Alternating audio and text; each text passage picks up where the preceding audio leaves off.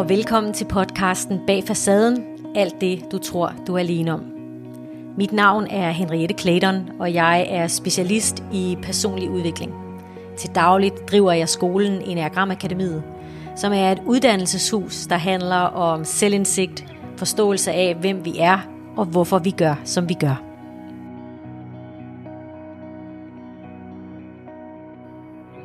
Hej kære lytter, og velkommen til episode 11 af vores podcast Bag Facaden.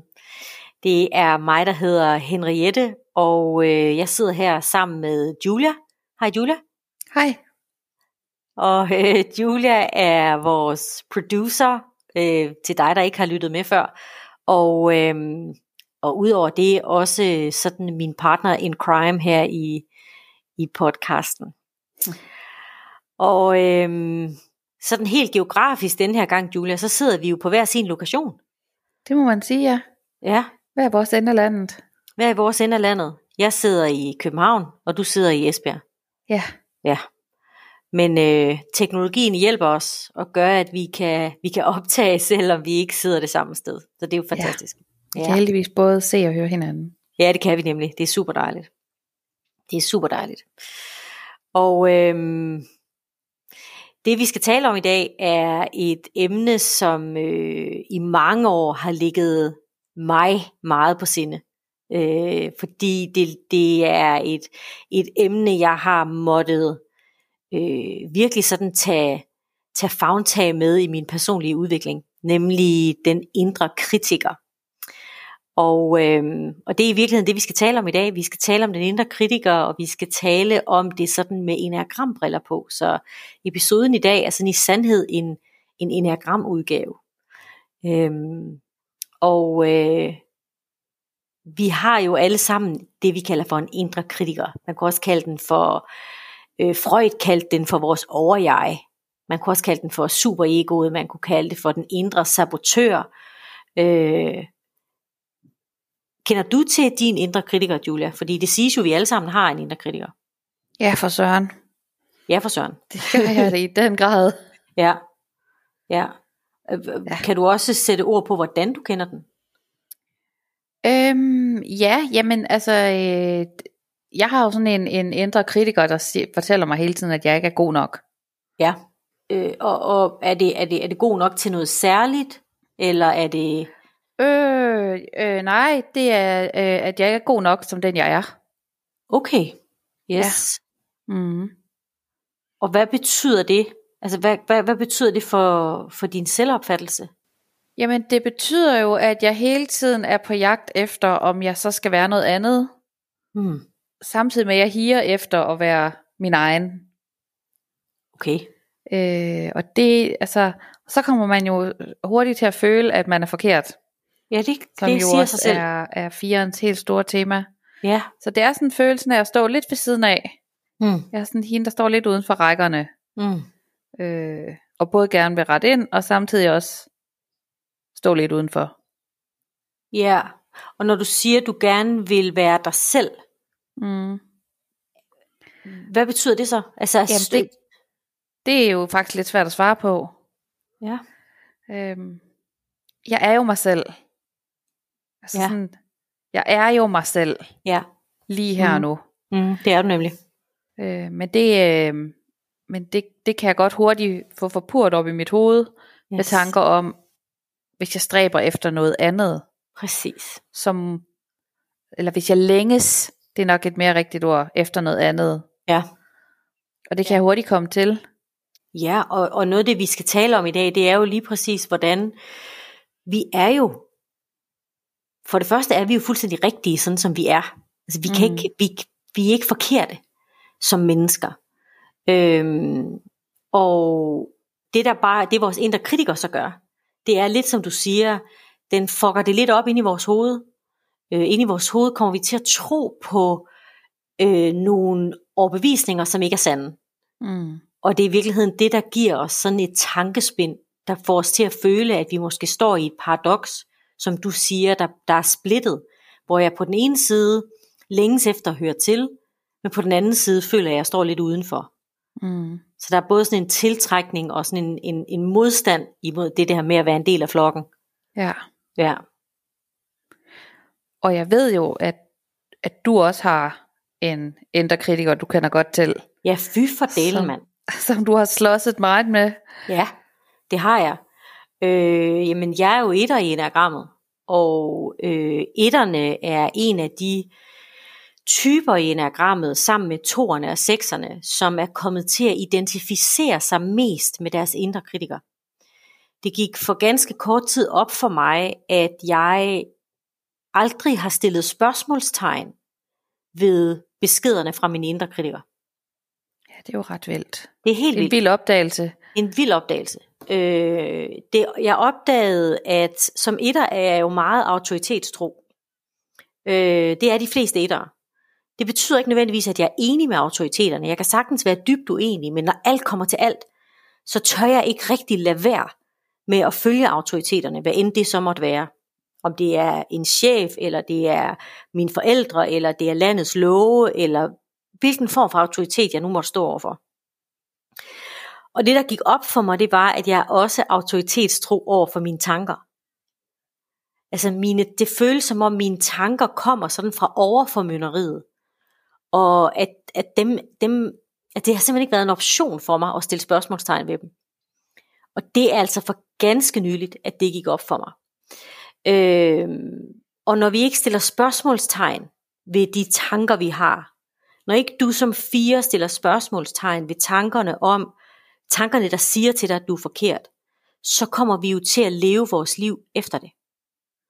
Så kommer vi til at leve et liv, hvor vi som fire blandt andet virkelig tror på, at vi er forkerte.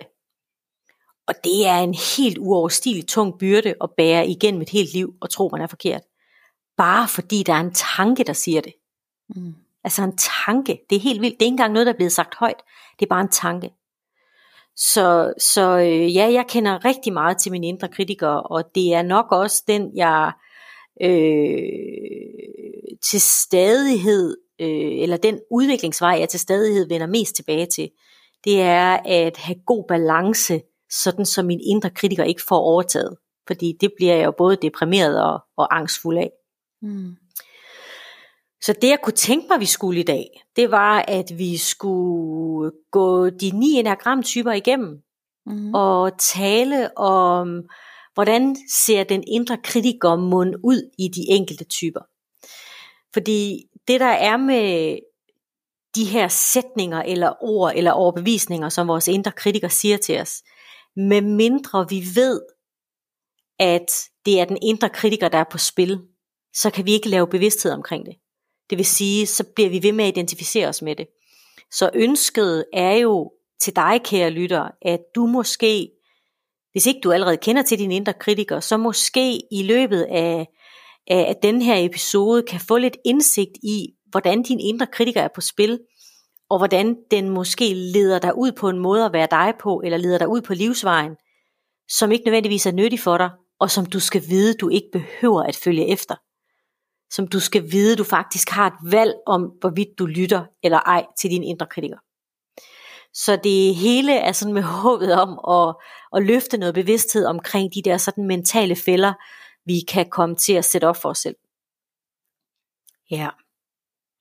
Hvad tænker du, hvordan tænker du, Julia, bare sådan lige af interesse, hvordan tænker du, det vil være at være mere fri for den indre kritiker? Jamen, øh, jamen, jeg tænker da umiddelbart, at det ville være en kæmpe lettelse. Ja. Ikke hele tiden at have en, øh, en stemme, der, der taler en ned. Mm. Jeg, jeg kan også blive helt nervøs ved tanken. Ja, fordi hvor der interessant. er, jamen, fordi der, der er jo også en, en trøst i den der konstante stemme. Mm. Øh, God pointe. God pointe, det er der. Det er rigtigt. mm. Men sikke en gave, hvis man kunne blive fri for det. Ja. Hvad tror du, den vil gøre dig i stand til? Det er sjovt, fordi når du spørger om det, så kan jeg virkelig mærke, at min indre kritiker, den går i gang. Ja, det gør den. Den gider nemlig ikke at vi udfordrer den. Nej. Jamen, så, så, så tænker jeg, så kan jeg jo gøre lige, hvad jeg sætter mig for. Ja, altså. Det er jo lige præcis det. Helt uden at spænde ben for mig selv. Ja, lige præcis. Det tænker jeg. Ja, fedt. Ja. fedt. Og prøv lige at forestille dig, øh, hvad vi mennesker er i stand til, hvis ikke vi står i vejen for os selv. Mm. Og det er fuldstændig rigtigt, som du siger, vores, vores ego og vores superego bliver skræmte ved tanken over det, med, med det samme forsøger at tale os ud af det. Mm. Fordi vores, hverken vores ego eller vores superego har, mm, hvad kan man sige, har en formåen til at forstå, hvad det vil sige at være et frit menneske. De har ikke nogen interesse i, at du skal være et frit menneske. Mm. De har kun en interesse i at få lov til at beholde den plads, de har i din psykologi. Ja. Og jeg synes også, jeg kan mindes, at du på et tidspunkt har sagt, at vores, vores overjeg jo i sin tid er blevet skabt for at passe på os. Mm. Det er fuldstændig sandt. Så det giver jo god mening, at, at der er en del af os, der ønsker at holde fast i det. Ja, helt klart. Altså vores, vores, vores indre kritikere er blevet skabt, øh, det er en del af vores egostruktur, det er en del af vores personlighedsstruktur. Og det er i princippet blevet skabt for at sikre, at vi som børn havde så gode forudsætninger som muligt for at blive elsket, passet på, beskyttet, taget os af. Fordi hele vores personlighedsstruktur står jo oven på frygt. Altså frygt er jo den, det element i os mennesker, der gør, at vi kan identificere farer, så vi kan overleve. Og det er jo, det er jo rigtig nyttigt, fordi ellers så vil vi ikke være her som art. Det der bare er med vores egostruktur, det er, at det har ikke, vores egostruktur har ikke lagt mærke til, at vi nu er blevet voksne mennesker, der i virkeligheden kan klare os selv. Så derfor bliver det ved med at tro på, at lige så snart det bliver udfordret, bare ved at jeg stiller dig spørgsmålet, der hedder, hvordan vil det være at leve uden dine indre kritikere? Så bliver det aktiveret lige med det samme. Mm. Fordi det tænker, der er nogen der er ude på at gøre det af med mig. Det, det må ikke ske, fordi så dør baby. Så den der indre kritiker, den, den mindste mulighed, den får det mindste, den mindste risiko for at få undermineret sin power, så, så intensiverer den. Ja. Øhm, og det er også derfor, at vi oftest oplever vores indre kritiker stærkest, når vi er en lille smule ude af balance. Når der er en lille smule pres på i livet, når tingene måske er lidt svære, når vi står over for udfordringer, så er det ofte der, vi virkelig kan mærke, at den indre kritiker øh, er på spil, fordi vi er en lille smule mere sårbare, end vi måske plejer at være. Mm.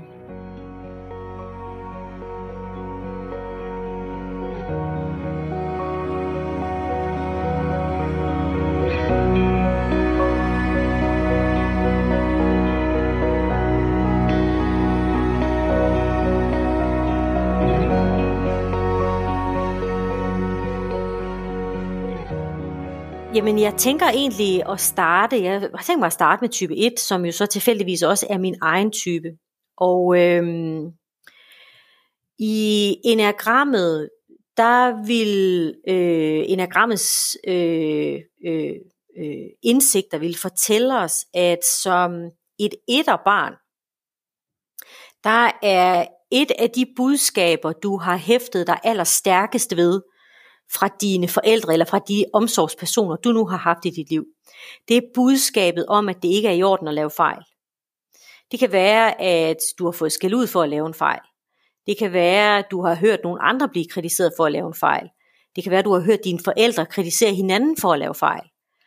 Du har også hørt et hav af andre øh, udtalelser og overbevisninger, men det er altså den her øh, overbevisning, som det, den lille etterpsykologi i høj grad har bygget sig op omkring, at det ikke er i orden at lave fejl. Og det betyder, at den indre kritiker i dig som type 1 vil kontinuerligt øh, bede dig om at sørge for at gøre alting korrekt. Og lige så snart du ikke gør ting korrekt, så vil den kritisere dig. Og etter indre kritikerstemmen er barsk. Altså den er virkelig barsk. Den skiller ud. Den... Altså jeg har nogle gange en oplevelse af, at min indre kritiker slår mig, pisker mig, sparker til mig. Øhm, og, og den vil altid sige til dig, at du kan gøre det bedre. Uanset hvor godt du gør det, så er den ikke tilfreds. Og det er for hele tiden at sikre, at du holder dig på tæerne at du hele tiden er vågen og skarp over for det her el gamle budskab, du er kommet til at lytte til, der hedder, det er ikke ok at lave fejl.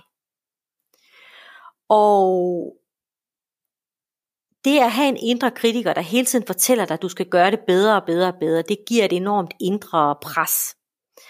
Og øhm, det her indre pres kan jo få dig til at føle, at med mindre du hele tiden gør dig helt enormt umage, så kommer der til at ske noget dårligt.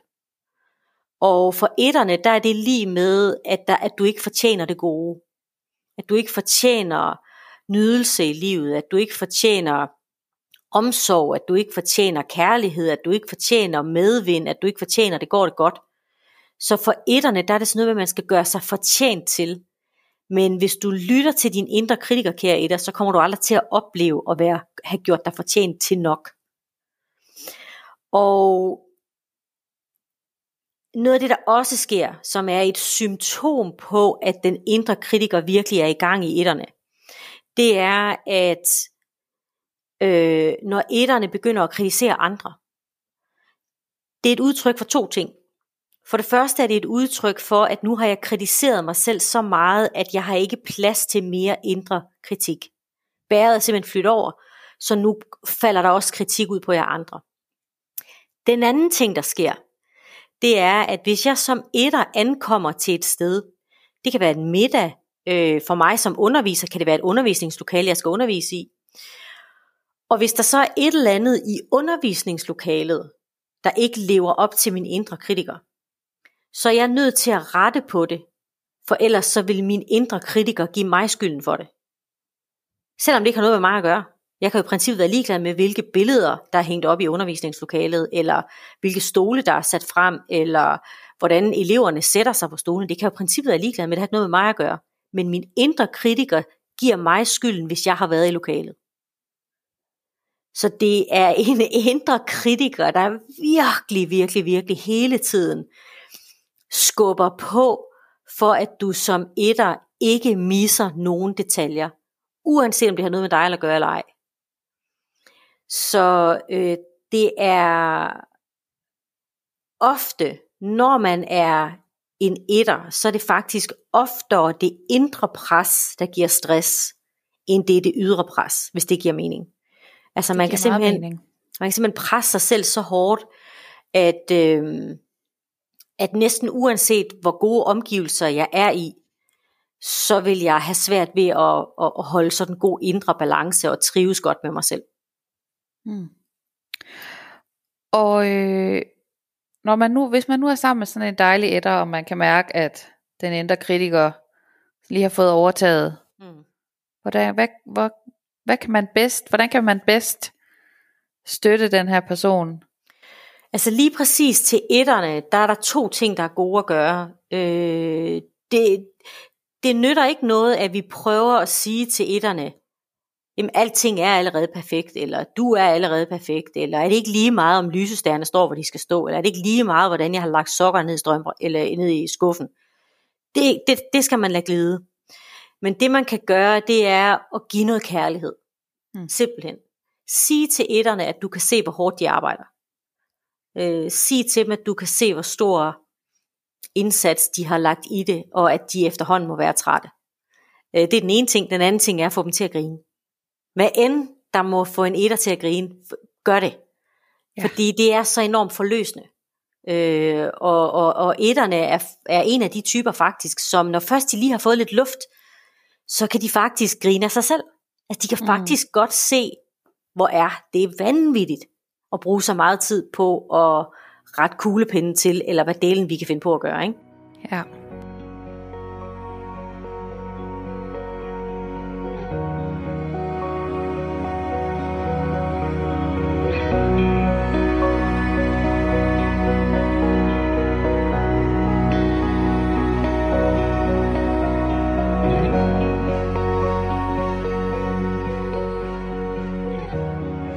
22, de har taget en anden overbevisning med fra deres barndom. Øh, de har taget den bevis, overbevisning med, der hedder, at det ikke er i orden at have dine egne behov. Det er ikke i orden, at du har behov, kære Thor. Og fuldstændig ligesom med etterne, som ikke må lave fejl, så kan vi jo høre her, at det, den indre kritiker i virkeligheden gør ved os, det er, at den fratager os vores menneskelighed. Den beder os faktisk om at være overmenneskelig. Det er fuldstændig overmenneskeligt ikke at have behov. Men det er i virkeligheden det, den indre kritiker siger til toerne. At det ikke er okay at have dine egne behov. Og det betyder jo så, at toerne for det første lukker ned for deres egne behov. Den anden ting, som, eller oven i købet, hvis jeg lige bliver ved det her med behovene, at toerne kan komme til at føle, at det er skamfuldt at tage sig af sine egne behov. Den anden ting, som Tornes indre kritiker siger til dem, det er, at du ikke er værd at elske. Du er simpelthen ikke værdig til at blive elsket. Og det den i virkeligheden prøver at gøre, den indre kritiker, det er, at den prøver at sørge for, at jeg ikke bliver såret som toer. Men samtidig siger den til mig, at jeg skal arbejde ekstra hårdt for at prøve at være elsket, for at prøve at være accepteret. Og det betyder jo, at jeg hele tiden som toer er på overarbejde ud i at sikre, at andre mennesker viser mig, at jeg er ok, at jeg er værd at elske, værd at være sammen med, at jeg, den indsats jeg gør, at den er, at den er, er gør noget godt. Så jeg er hele tiden på overarbejde som toer, og øh, det det handler om, det er frygten for, at jeg ikke er værd at elske. Og det er det, min, min indre kritiker bliver ved med at sige til mig. Den siger også til mig, at jeg skal gøre mig fortjent til den kærlighed, der kommer udefra. Jeg skal gøre mig fortjent til den kærlighed, jeg gerne vil have. Og det er derfor, jeg er aktiv. Det er derfor, jeg gør ting for andre. Øh, fordi jeg føler, det er en måde, jeg måske ligesom kan, så kan jeg optjene nogle point, og så kan jeg måske på en eller anden måde igennem de her point få noget kærlighed tilbage. Og der er også nogle mere subtile måder, at den her indre kritiker er på spil i tårne. Fordi den indre kritiker prøver hele tiden på at finde beviser på, at den har ret. Og noget af det, den siger til toerne for eksempel, det er, at hvis jeg som toer smiler til et menneske, og det andet menneske ikke smiler tilbage, så vil den indre kritiker sige, der kan du bare selv se, du er ikke værd at elske. Så som toer kommer jeg til at tolke, at hvis der er et andet menneske, der ikke smiler til mig, så er det jo fordi, jeg ikke er værd at elske. Mm. Det kan jo bare være, at det andet menneske har en dårlig dag. Mm. Det kan også bare være, at det er et menneske, som ikke har mødt mig før, som har en anden approach til det at møde et nyt menneske, end at smile til dem. Men det, det er ikke det, toerne tolker. Øhm, fordi i virkeligheden, så øhm, øh, har jeg brug for, altså jeg har sådan brug for den her anerkendelse som toer, fordi i takt med, at jeg er kommet til at tro på, at jeg ikke har ret til at have mine egne behov, så betyder det også, at jeg har ikke lært, hvordan jeg skal tage mig af mig selv. Jeg har ikke lært, hvordan jeg skal elske mig selv. Jeg har ikke lært, hvordan jeg skal tage mig af mine egne behov, hvordan jeg skal fylde mig selv op. Og det vil sige, at jeg bliver faktisk afhængig af, at andre mennesker viser mig omsorg, kærlighed, interesse, smiler til mig, takker mig, øh, er imødekommende over for mig, har lyst til at tale med mig. Og det er et kæmpe pres at være under. Fordi det betyder rent faktisk, at jeg altid er afhængig af andre mennesker. Jeg er altid afhængig af, at der er nogen eller noget, der anerkender mig og imødekommer mig. Og så er det helt enormt svært at, at ture og stå for mig selv og begynde at tage mig af mig selv. Fordi hvad så i, i, i, i al den periode, der nu kommer til at gå, hvor jeg så endnu ikke har lært at tage mig af mig selv, skal jeg så bare undvære anerkendelse? Det føles som toerne nærmest som at gå i opløsning, eller visne. Øhm, så hvordan kan man hjælpe dem på vej? Som øh, jamen, ven, familie, ja, øh, partner? Det vi skal gøre, øh, når det kommer til de skønne toer, det er, at vi skal vise dem, at vi elsker dem for det menneske, de er, og ikke for det, de gør for os. Øh, det vil være svært for os sikkert at få lov til at gøre noget for torne. Det er en rejse, torne selv er nødt til at tage ud på. Og det handler blandt andet om, at den indre kritiker siger til dem, at det er egoistisk, hvis jeg tager imod noget fra andre. Mm. Eller siger til mig, hvis nu jeg tager imod noget fra dig, Julia, så skylder jeg dig. Og det regnskab har jeg ikke lyst til at komme ud i, så derfor så er det nemmere for mig at sige nej. Men vi kan, vi kan anerkende toerne for det vidunderlige menneske, de er. Øh, det, det er i virkeligheden det, der, skal, det, der kan, det, der kan gøre, at vi kan støtte toerne. Og, og det er vigtigt også for mig at sige, at når det kommer til at lave balance i vores indre, så er det en stafet, vi selv skal tage. Det vil sige, det er jo vidunderligt, at vi har mennesker omkring os, der kan støtte os.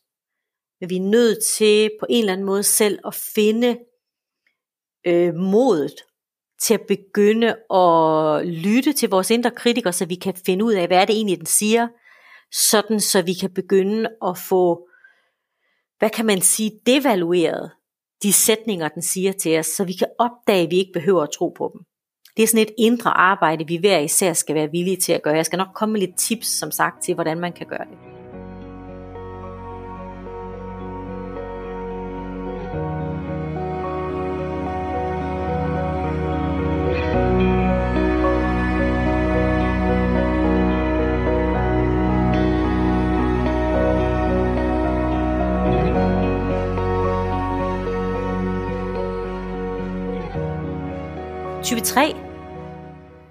De skønne træer, de, er, øh, de har taget en sætning med fra barndommen, der hedder, at det ikke er i orden at have dine egne følelser og din egen identitet.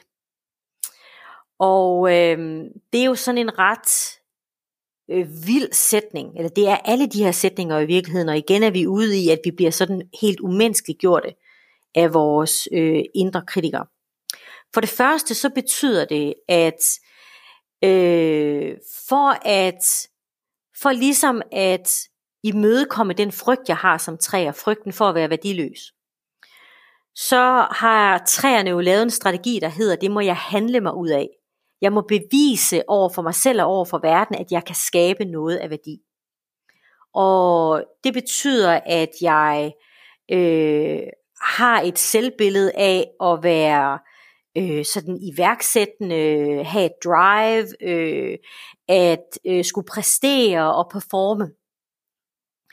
Og for at jeg kan præstere og performe så meget, som jeg gerne vil, for at imødekomme den her evige sult, øh, der ligger i frygten for at være værdiløs, så er jeg nødt til at skubbe mine følelser til side. Og det passer utrolig godt for min indre kritiker, for den har sagt til mig, du skal ikke have dine egne følelser.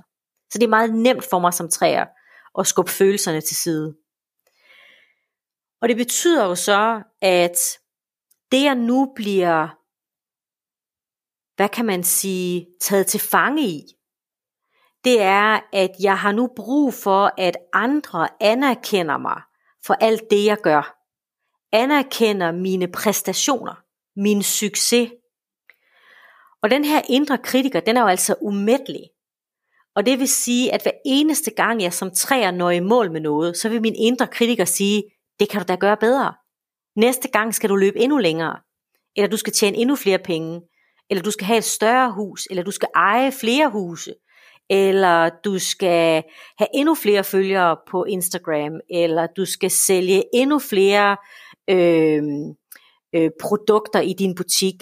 Så der vil hele tiden være et skub imod, yes, det er sådan lige kortvarigt fedt at nå i mål, men så er det altså op på hesten igen og videre. Og den selv samme indre kritiker vil sige til mig, at lige så snart jeg forsøger at tage en pause, så vil den sige til mig, det skal du ikke, fordi så er du doven. Og når du er doven, så kan du bare selv se, jeg sagde jo til dig, du er værdiløs. Jeg sagde jo til dig, at du ikke har nogen værdi som menneske. Og det er altså en så powerful besked, at så tænker jeg som træer, lad mig komme ind i kampen. Lad mig få nogle kilometer i benene, lad mig komme ud over stepperne, så min indre kritiker ikke larmer så meget, så den ikke bliver ved med at fortælle mig, at jeg er doven. Øhm, den anden ting, jeg lige har lyst til at sige omkring træerne, det er jo, at når vi er kommet til at tro på, at det ikke er ok at have vores egne følelser, og vi ikke har øvet os i at mærke vores følelser, øvet os i at være med vores følelser, så kan vi få en fornemmelse af, at vi er lidt fremmedgjorte i forhold til vores eget indre. Og det kan betyde, at træerne kan have en frygt for, at vide, hvad der egentlig er derinde. Kan vide, hvis nu vi lukker op, om der så overhovedet er noget hjerte derinde. Er der overhovedet følelser derinde? Jeg kan mærke følelser, det kan de fleste træer. Men jeg er i tvivl om, hvad jeg skal stille op med dem, og jeg er faktisk i øvrigt også i tvivl om, hvorvidt alt det, jeg præsterer, overhovedet har nogen værdi. Tænk sig, hvis nu I opdager, at jeg ikke har nogen værdi. Det kan godt være, at jeg er dygtig til at sælge sko, men jeg er faktisk ikke et godt menneske. Og, og når, jeg, når vi sådan hører det præsenteret på den her måde, så kan jeg godt forstå, at træerne bliver ved med at løbe stærkt. For det er, sådan, det er virkelig store ting at stå med, frygten for ikke at have værdi. Og jeg har simpelthen lyst til lige at gentage, selvom vi kun har haft tre typer, har bare lyst til lige at gentage til jer tre typer, vi har haft. Din indre kritiker taler ikke sandt. Det er en gammel, gammel, gammel overbevisning, som ikke er sand. Det er jo ikke sandt, kære træer, at du ikke har nogen værdi. Bare det, at du er blevet født, er værdi nok. Det er ikke sandt, kære to, at du ikke er værd at elske. Du er fuldstændig værd at elske. Du er 100% elskværdig. Det er heller ikke sandt, kære etter, at man ikke må lave fejl. Sikkert et overmenneske, man skulle være, hvis man ikke lavede fejl. Du er allerede et godt menneske. Du er allerede et ordentligt menneske. Det er ikke noget, du skal gøre dig fortjent til.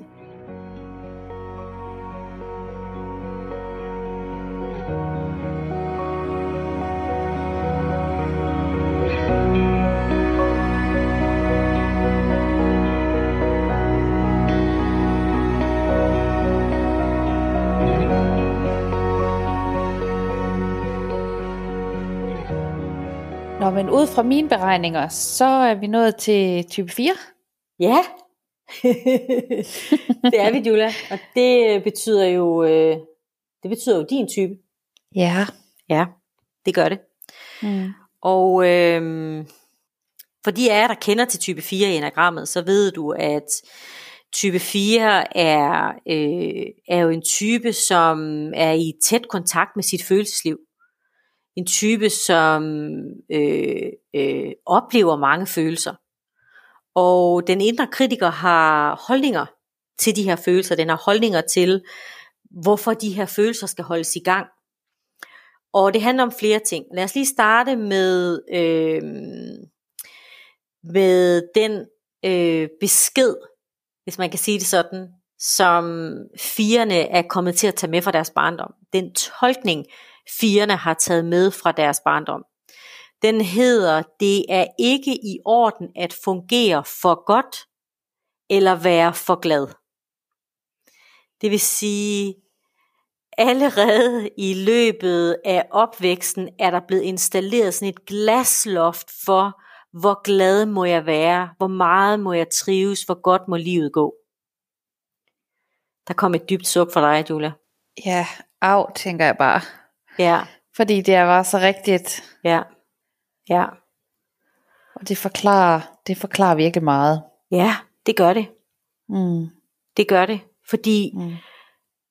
noget af det, der jo sker i os, når vi er kommet til at tro på, at vi ikke må have det for godt, eller være for glade, så betyder det jo, at lige så snart vi begynder virkelig at have det godt, virkelig at være glade, så kommer den indre kritiker. Ja. Og så forpurer den på en eller anden måde noget, den får dit, din psykologi til at forpure sig selv, kunne man næsten sige. Og det den øh, fire psykologien blandt andet gør, det er, at den sætter ild til følelserne. Den Mm. starter lige kogepladen under følelserne, sådan så vi kan få rodet op i noget. Fordi hvis ikke vi kan finde noget, der er svært i dag, så kan vi lige koge lidt suppe på noget, der var svært engang. Vi skal nok få rodet noget op. Ja, ja. Der er altid noget. Der er altid noget. Og det er fordi den indre kritiker siger, åh, oh, lige et øjeblik, det går simpelthen for godt her. Hun har det simpelthen for godt. Hun er for glad. Det skal vi have lukket ned for. Ja. Og det er jo en enorm, øh, det er jo en enorm øh, kamp at være i, at der på den ene side er længslen efter at være gladere og trives bedre, men på samme tid så er erfaringen, at lige så snart det dukker op, så er der noget indeni, der saboterer det. Ja. Jamen, jeg kan genkende det så tydeligt. Jeg kan nogle dage tænke, ej, er det her sådan en dag, hvor jeg bare er glad? Og så kan jeg simpelthen nærmest mærke, hvordan den begynder at køre op i hovedet, at der må der være noget. Ja. Ja. Der må der være noget, Mm. der lige kan trække øh, humøret lidt ned. Yes. Lige præcis. Og du skal vide, Julia, at når de tanker kommer, så er det din indre kritiker. Ja. Det er ikke sandt. Det er simpelthen din indre kritiker, der forsøger at få dig til at tænde kogepladen. Mm. En metode, som den indre kritiker bruger, når den gerne vil have dig til at tænde kogepladen, det er, at den får dig til at sammenligne dig med andre. Oh yes. Den øh, siger til dig, når du synes nok, det går godt i dag, du synes nok, du synes nok godt om dig selv i dag, jamen så prøv lige at sammenligne dig med dem over på den anden side af gaden, og se hvor godt de har det. Kan du leve op til det? Og på en eller anden måde, så kommer det til at betyde, at firene kommer til at tro, når nej, det er også rigtigt. Altså i forhold til de andre, nej, så kan jeg godt se, så er der ikke nogen grund til at være glad, for så gør jeg det i virkeligheden ikke særlig godt. Så den her sammenligning, og det, det tror jeg, de fleste mennesker kender til at sammenligne sig, men for firerne er det blevet en coping-strategi. Det er blevet en strategi i din indre kritiker til at fastholde dig i at blive ved med at være den samme, som du altid har været. Altså fastholde dig, eller holde dig fast, sådan så du ikke kan udvikle dig. Ja. Øhm, og det betyder jo også, at den måde, den indre kritiker får dig til at sammenligne dig på, det betyder også, at den bliver ved med at fastholde en eller anden form for overbevisning om, at du ikke passer ind. At den måde, du præcis ser ud på, eller er på, eller klæder dig på, eller arbejder på, eller er ven eller forældre på, at den er anderledes end de andres, og derfor passer du ikke ind. Og øhm, samtidig så, så øh, giver det jo øh, ilt til den overbevisning, at fordi jeg er anderledes og forskellig fra andre, fordi jeg er forkert, så er der heller aldrig nogen, der rigtig kommer til at forstå mig. Der er aldrig nogen, der rigtig vil kunne sætte sig ind i, hvordan det er at være mig. Nej. Og det gør jo blandt andet det, at det øh, giver en form for ensomhedsfølelse. Altså en følelse af at være sådan en, en ensom ø i et stort hav. Mm. Øhm, det din indre kritiker til gengæld gerne vil have dig til, og der hvor din indre kritiker siger til dig, her er der trygt at være, det er når du har startet kogepladen, og fået godt kogt op i gamle, svære, tunge følelser. Det fortæller din indre kritiker dig, at der er komfort i. Der er en velkendthed i ikke at være på toppen. Ja. Og lige simre lidt i den der lidelse. Præcis. lige simre lidt i lidelsen. Og det er sådan for alle os mennesker, det er ikke kun for firene. Der er intet i din personlighedspsykologi, der giver dig et incitament til at udvikle dig. Slet ikke, når den kan få dig til at lande et sted, som føles komfortabelt. Et sted, som føles trygt. Hele vores overlevelsesstrategi er baseret på at være i tryghed. Så derfor så føles det som om, at, at når bare jeg overgiver mig til det, jamen, så er det da i hvert fald velkendt. Så kan jeg da genkende mig selv, når jeg ligger her og skulper rundt, og ikke er sådan helt tilfreds. Ikke er sådan Ja, helt og glad. så får man jo også en, en slags omvendt ros Ja, det gør fra man sine nemlig. indre kritikere, fordi altså, øh, så får man jo at vide, "Men der kan du bare se, det, Yes. det er jo her, du hører til. Det er fuldstændig rigtigt. Mm. Man får nemlig omvendt ros. Det er Ja. fuldstændig rigtigt. Øhm, der er også en anden sådan lidt mere subtil ting i den øh, indre kritiker hos firene, og det er, at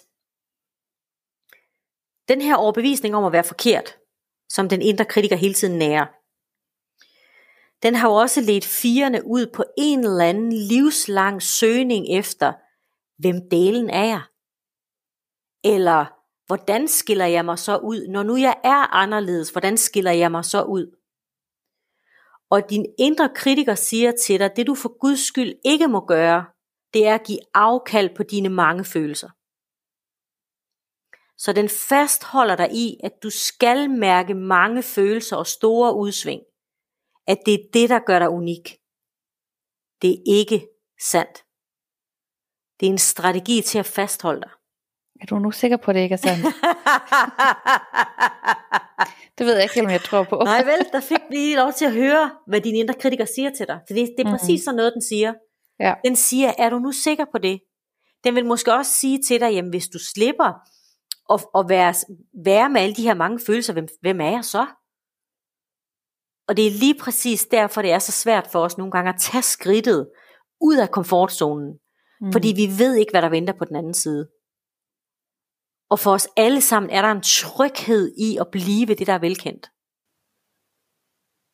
Så lige præcis det, du lige illustrerer for os her, Julia, det viser os, hvorfor det er, det er så svært for os at slippe den her indre kritiker. Hvorfor det er så svært for os at tro på, at vi kan eksistere uden. Mm. Ja. Det er jo svært lige pludselig at, at stoppe med at tro på, på det, der har været en sandhed ja. inde i en altid. Ja, ja. helt sikkert. Helt sikkert. Mm. Helt sikkert. Og, og når vi kommer dertil, hvor vi skal tale om gode råd til at på en eller anden måde slippe, eller i hvert fald undgå at tro på vores indre kritiker så meget, så skal vi også tale om altså alle tre centre i enagrammet, både kroppen, sindet og vores emotionelle system. Fordi vi har brug for alle tre af de her systemer i en eller anden form for samspil, for at vi kan føle, at vi er et helt menneske, også selvom vi ikke gør, som vores indre kritiker siger. Mm. Jeg kunne jo spørge dig, Julia, nu. Hvordan støtter vi firene, når de bliver fanget i deres indre kritikere?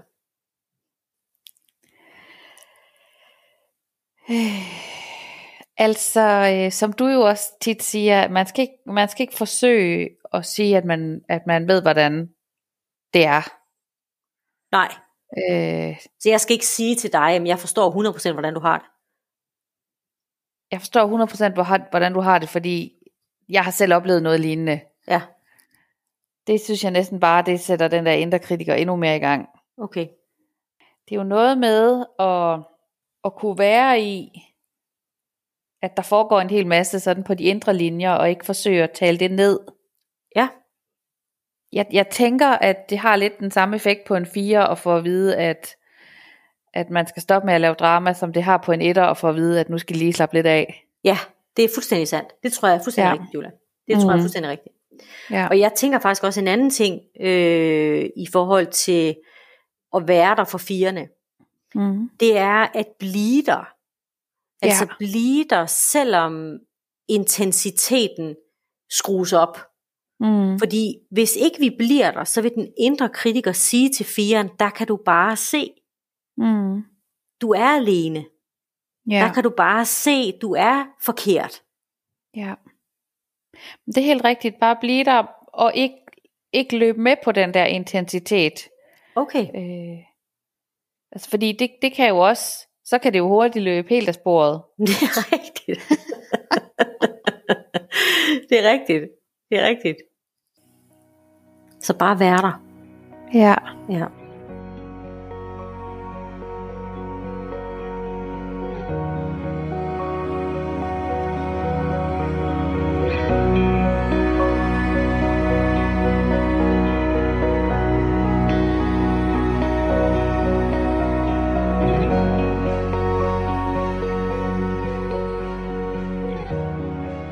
Lad os fortsætte til type 5. Type 5, som øh, på enagramcirklen bor lige ved siden af type 4, sådan nede i det, vi vil kalde forbunden af, af enagrammet. Og øh, den sætning, som øh, type 5 har taget med fra deres barndom, den oplevelse eller fornemmelse type 5 har taget med, er en oplevelse af, at det er ikke i orden at være vel tilpas i verden. Det vil sige, det er ikke i orden at trives sådan i verden, sådan som den er, altså i den ydre verden. Og det har fra starten af givet femmerne et enormt incitament til at blive inde i min egen verden. Det er også en indre kritiker, som siger til femmerne, du skal sende alt dit fokus øh, til dit hjerne. Du skal bruge alt dit fokus på at kultivere din intelligens. Du skal samle noget viden, fordi det er igennem viden, at du på en eller anden måde vil have et fundament at stå på i den her verden.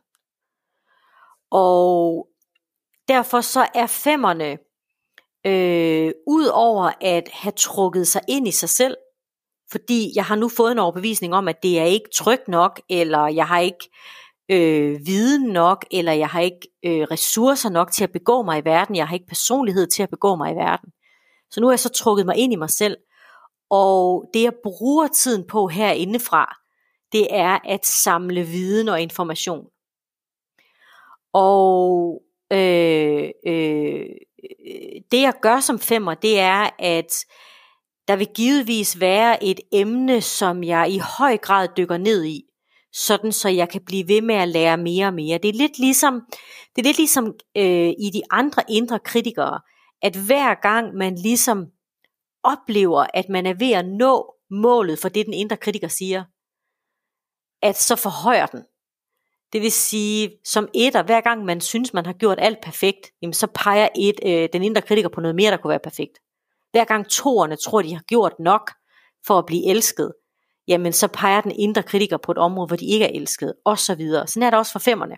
Hver gang femmerne tror, at de er på sporet af at vide nok, så vil deres indre kritiker pege på noget, de ikke ved. Så der er hele tiden et incitament til at blive ved med at akkumulere viden og viden og viden. Og den indre kritiker vil også sige til dig, du skal for Guds skyld ikke ytre dig om noget, medmindre du er 100% sikker på, at du ved nok. Du må ikke på nogen måde ytre dig om noget, hvor der er en risiko for, at der er nogen, der kunne klandre dig for ikke at vide nok, eller hvor du på en eller anden måde bliver gjort til skamme, eller bliver udstillet, eller for Guds skyld bliver gjort dum. Og det betyder jo, at femmerne er enormt varsomme med at dele ud. Enormt varsomme med at dele ud. Jeg skal virkelig føle mig tillidsfuld og tryg, før jeg deler ud, for ellers siger min indre kritiker til mig, at det er farligt. Derfor kommer vi også nogle gange til at opleve, at femmerne øh, er sparsomme i deres måde at, at dele sig selv. En ting er at dele deres viden, men de fleste femmer deler ikke ud af sig selv, altså af mennesket. Og det er der flere grunde til. Den ene grund til det er, at fordi den indre kritiker siger til mig, at du skal holde fokus på viden, på intellekt, på IQ, og dermed så er der altså ikke afsat, hvad kan man sige, der er ikke afsat fokus til at tænke på min krop for eksempel. Pleje min krop, tage mig af min krop. Deri ligger der også handlekraft, altså det at kultivere handlekraft, det at kultivere og gå ud og være deltagende i verden. Det er der heller ikke fokus på. Der er heller ikke fokus på at lære mine følelser at kende. Der er ikke fokus på at lære øh, øh, lære min emotionelle intelligens at kende. Og det har jo altså en betydning for vores evne til, eller vores mod til at skabe forbindelse til andre mennesker. Det er simpelthen tryggest at lade være. Og jeg længes efter det. Der er et paradoks i femmerne her, ligesom der er et paradoks i firene. Så er der et paradoks i femmerne, hvor jeg på den ene side jo føler mig, kan føle mig utrolig isoleret herinde i min egen indre verden. Og, og det er på den ene side trygt, men jeg længes efter forbindelsen til andre. Jeg længes efter den der forbindelse, hvor jeg føler mig set og hørt og rummet, og hvor der er et andet menneske, der har tillid til, at, at jeg er ressourcefuld nok til at elske. Fordi femmerne er enormt bange for ikke at have ressourcer nok. Fordi en indre kritiker bliver ved med at sige, ved du nok? Kan du nok? Forstår du nok? Er du levedygtig nok? Er du nyttig nok? Og det betyder jo selvfølgelig også, at øh, hvis jeg lige går tilbage til, til sådan den, den emotionelle intelligens, at det er svært for mig at knytte mig til andre. Eller hvis jeg har knyttet mig til nogen, og så er der på en eller anden måde er sket et brud, så har det været enormt svært for mig at genoprette tilliden til, at jeg kan lave en relation igen. Og derfor kan det føles tryggest ikke at bevæge mig derud, Øh, fordi det kan måske for femmerne føles som om, at det der emotionelle sprog er et sprog, jeg ikke taler. Og jeg har ikke tænkt mig at bevæge mig derud, for det er simpelthen for sårbart.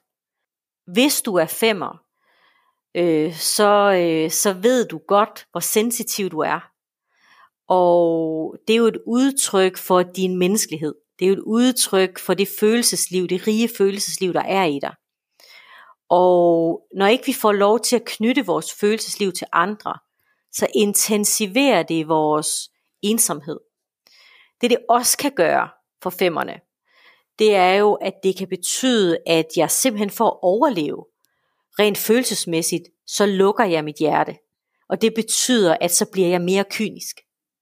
Altså, så afviser jeg ligesom alt, der har med følelser at gøre. Så bliver jeg mere sort i sindet, fordi det er bare nemmest. Så behøver jeg ikke at tage mig af sådan min, min emotionelle smerte.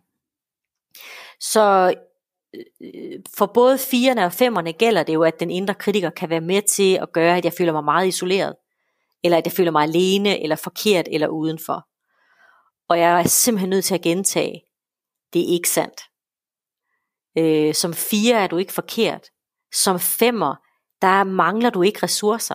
Du har alt, hvad der skal til for at leve det her liv. Du har alt det inden i dig, som vi andre vil finde berigende, som vi har lyst til at knytte os til som vi har lyst til at være i relation med.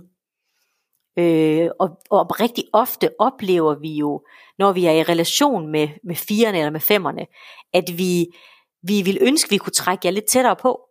At vi vil ønske, vi kunne få lov til at lave lidt tættere relationer med jer, sådan så vi kunne lukke op for noget af alt den her menneskelighed.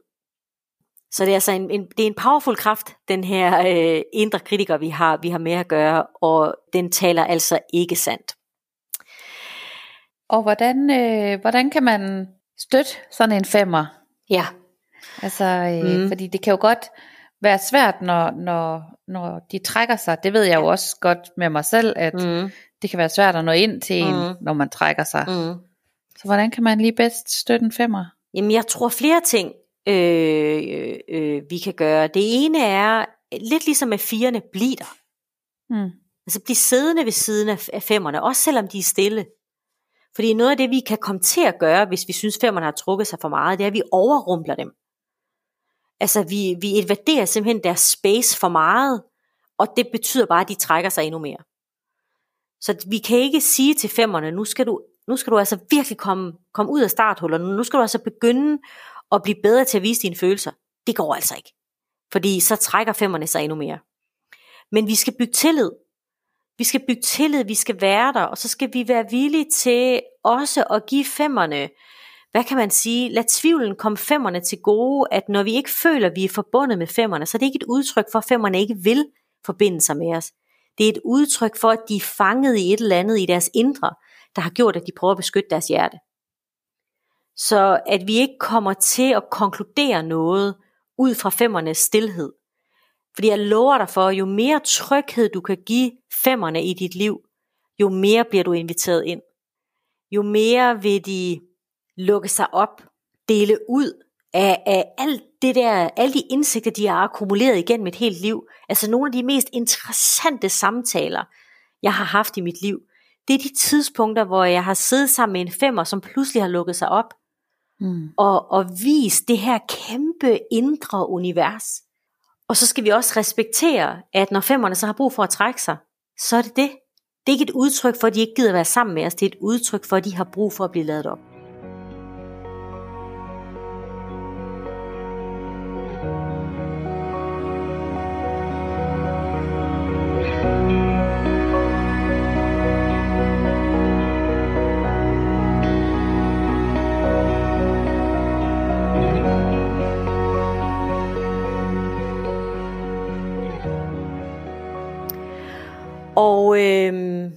så er det jo sådan i dag, at fordi vi gerne vil give tid og plads til alle typerne, at øh, vi afrunder episoden øh, her. Det vil sige, at øh, i dag har vi talt om typerne 1-5. Når vi ses næste gang, skal vi tale om typerne 6, 7, 8 og 9.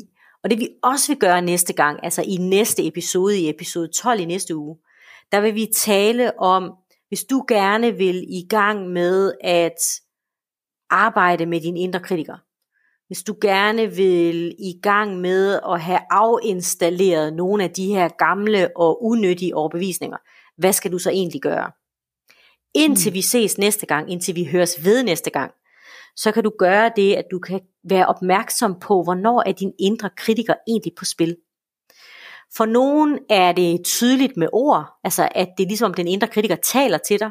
For andre er det en følelse. Øh, for firerne for eksempel, altså kogepladen, der bliver tændt. Mm. For træerne kan det være, når utålmodigheden dukker op, altså der, hvor jeg egentlig har lyst til at slappe af, men, men af en eller anden grund kan jeg ikke.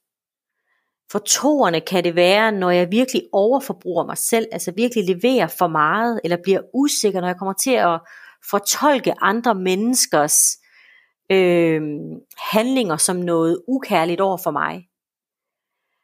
Så når din indre kritiker er på spil, start med at lægge mærke til, hvornår det er. Fordi jo bedre vi kan identificere, hvornår den er på spil, jo bedre kan vi lave et modtræk. Et modtræk, hvor vi ikke løber med den. Det er altid det, det handler om med vores tanker. Løber vi med dem, eller gør vi ikke? Så det vil vi tale om, når vi ses, eller høres, skal jeg sige, næste gang. Super cool.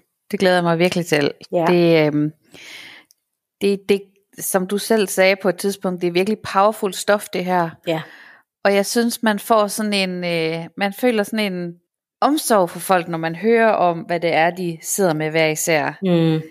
Så føler man virkelig, at man kan sætte sig ind i de der nogle gange irrationelle handlinger, vi alle sammen foretager os, fordi det giver så meget mening. Ja, er fuldstændig om, ja. hvad det er, de battler med. Ja, lige præcis, fordi der er altid et battle. Altså i ja. os alle sammen. Ja, ja, jeg er fuldstændig enig. Jeg er fuldstændig enig. Så øh, det, jeg synes, det giver meget mening, det her. Ja. Ja.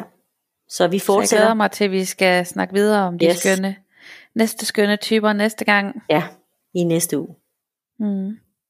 Og som øh, afslutning for i dag, og som måske inspiration indtil vi ses næste gang, i hvert fald sådan øh, en måde at imødekomme det mod på, Julia, som du talte om før. Altså mod til at ture og gøre noget andet, end det vores indre kritiker siger til os. Så vil jeg dele et lille citat af Joseph Campbell. Og citatet lyder sådan her. Vi må være villige til at slippe det liv, vi har planlagt, for at få det liv, der venter. Så hvis vi skal finde modet, hvis vi skal ture og træde ind i alt det, vi godt ved, vi er, hvis vi skal give plads til, hold op med at stå i vejen for os selv, så vi kan komme ind til glæden, friheden, kærligheden, modet, samværet, øh, relationerne, så skal vi altså være villige til at give slip på det, vi har gjort indtil videre, inklusiv at give slip på nogle af overbevisningerne fra vores indre kritikere. Så med de ord, så vil Julia og jeg sige tusind tak for i dag, og indtil vi høres i næste uge, pas godt på dig selv og på hinanden. Du har lyttet til podcasten Bag facaden, alt det du tror, du er alene om. Udover denne podcast finder du mig også på de sociale medier, Facebook, Instagram og LinkedIn, hvor jeg dagligt deler tips, tanker og forslag til din personlige udvikling. Du er også velkommen på min hjemmeside www.henrietteklæderen.dk. Her kan du se vores mange kurser, foredrag og uddannelser, ligesom det er her, du kan skrive til os med din udfordring. Så er det måske dit brev, vi vælger næste gang. Tak fordi du lyttede med.